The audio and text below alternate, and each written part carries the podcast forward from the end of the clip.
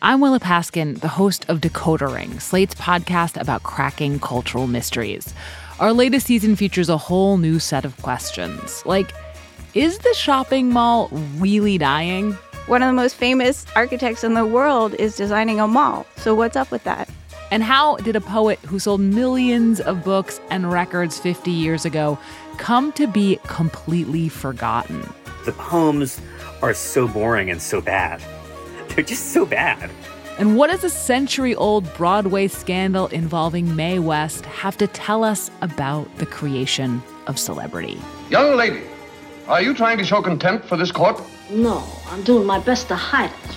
You'll hear these stories and more on the new season of Decoder Ring, and you can find Decoder Ring wherever you listen to podcasts.